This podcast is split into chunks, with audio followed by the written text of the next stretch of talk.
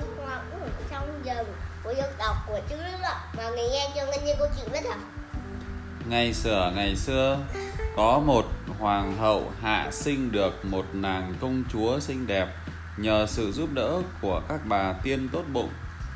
Hoàng hậu đặt tên cho nàng là Khát vọng. Để ăn mừng công chúa chào đời, hoàng hậu tổ chức một bữa tiệc linh đình tại hoàng cung và mời tất cả các bà tiên trong vương quốc tới dự tiệc nhưng lại quên mời bà tiên già nhất. Để trả thù, bà tiên già cố tình xuất hiện tại bữa tiệc và phù phép lên công chúa nhỏ một câu thần chú độc địa trước khi mụ biến mất vào không khí.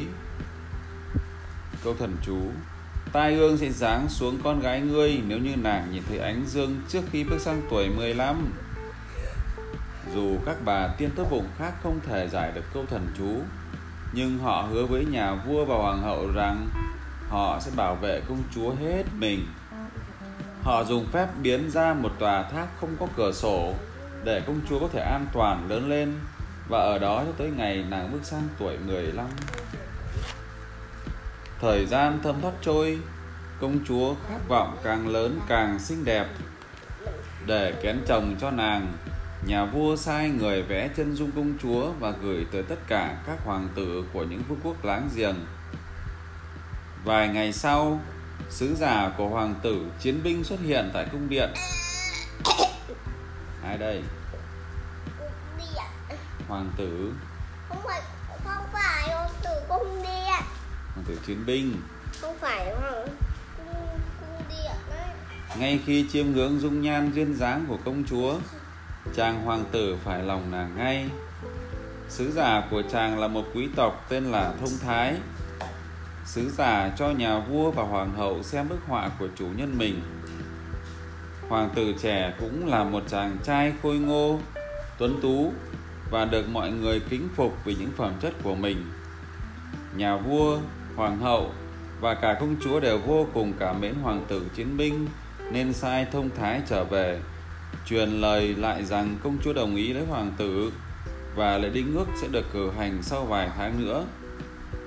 Chính xác là ngay sau ngày sinh nhật của công chúa. Nghe được tin này, hoàng tử không hề vui mừng, trái lại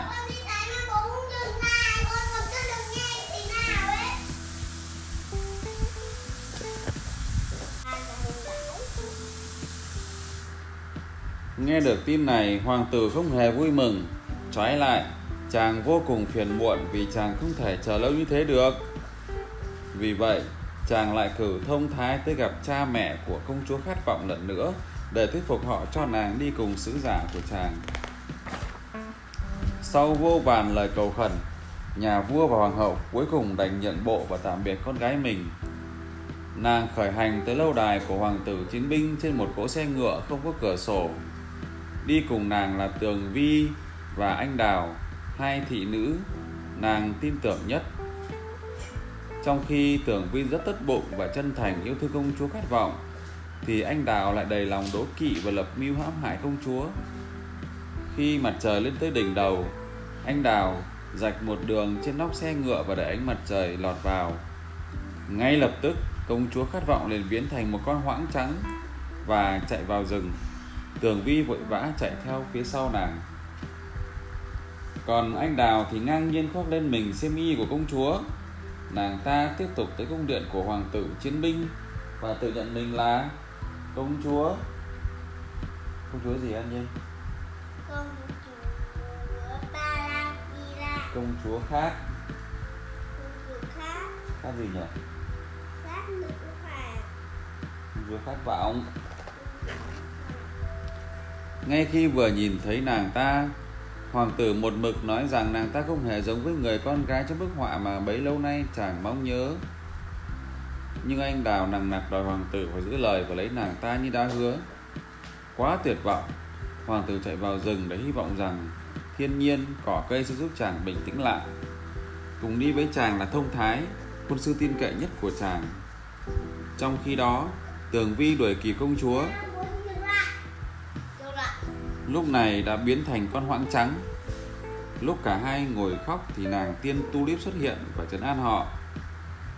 khát vọng sẽ là hoãng trắng khi vầng dương tỏa sáng nàng sẽ trở lại làm người khi hoàng hôn buông và màn đêm nói rồi, nàng tiên chỉ cho công chúa và thị nữ của nàng lối đi dẫn tới một căn nhà tranh ở đó có một bà lão tốt bụng sẽ cho họ ở, nhờ khi đêm xuống thật là trùng hợp hoàng tử. Tên hoàng tử là gì?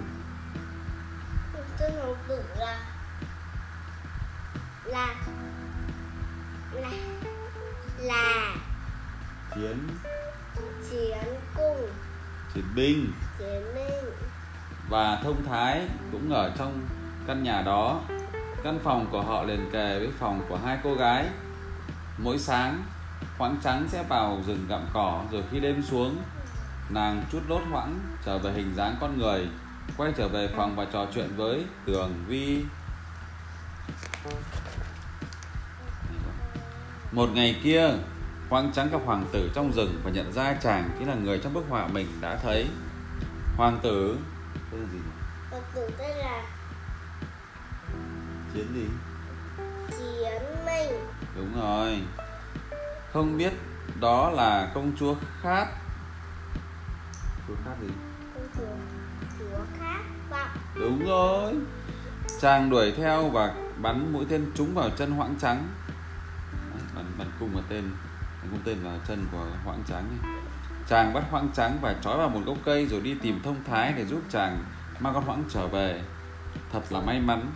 Lát sau tưởng vi tới và cởi trói cho hoãng trắng rồi đưa nàng về nhà trọ nhưng hai người không biết rằng hoàng tử và thông thái đã nấp trong bụi rậm và chứng kiến toàn bộ cảnh này.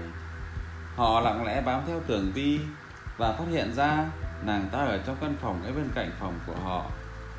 Họ bí mật đục một cái lỗ nhỏ trên vách tường bằng gỗ và đêm đó, họ thấy tường vi băng bó cánh tay bị thương cho một cô gái xinh đẹp. Hoàng tử lập tức nhận ra đó là công chúa khát vọng. Chàng vội tới gõ cửa phòng hai cô gái. Tường vi mở cửa cho chàng và thông thái vào công chúa thổn thức ôm chầm lấy vị hôn phu rồi kể cho chàng nghe về lời nguyện của bà tiên già. Và thật may mắn mũi tên của hoàng tử đã phá vỡ lời nguyện đó. Và công chúa về cô này cô này xinh đẹp vậy này công chúa có tóc dài xinh đẹp giống như an nhiên ấy. Công chúa đấy thì là công chúa tóc mai. Cửa phòng đột nhiên bật mở. Bà chủ nhà trọ bước vào phòng. Thì ra bà chính là nàng tiên tulip biến thành. Nàng tiên thổi nhẹ lên cánh tay của công chúa và chữa lành vết thương cho nàng. Sau đó, nàng tiên đi cùng bốn người trở lại cung điện của hoàng tử chiến binh, nơi chàng và công chúa khát vọng cử hành hôn lễ. Thông thái và tường vi cũng kết hôn với nhau vì họ thấy rất hợp. Cuối cùng, tất cả họ đều sống hạnh phúc bên nhau mãi mãi. Câu chuyện đến đây là hết.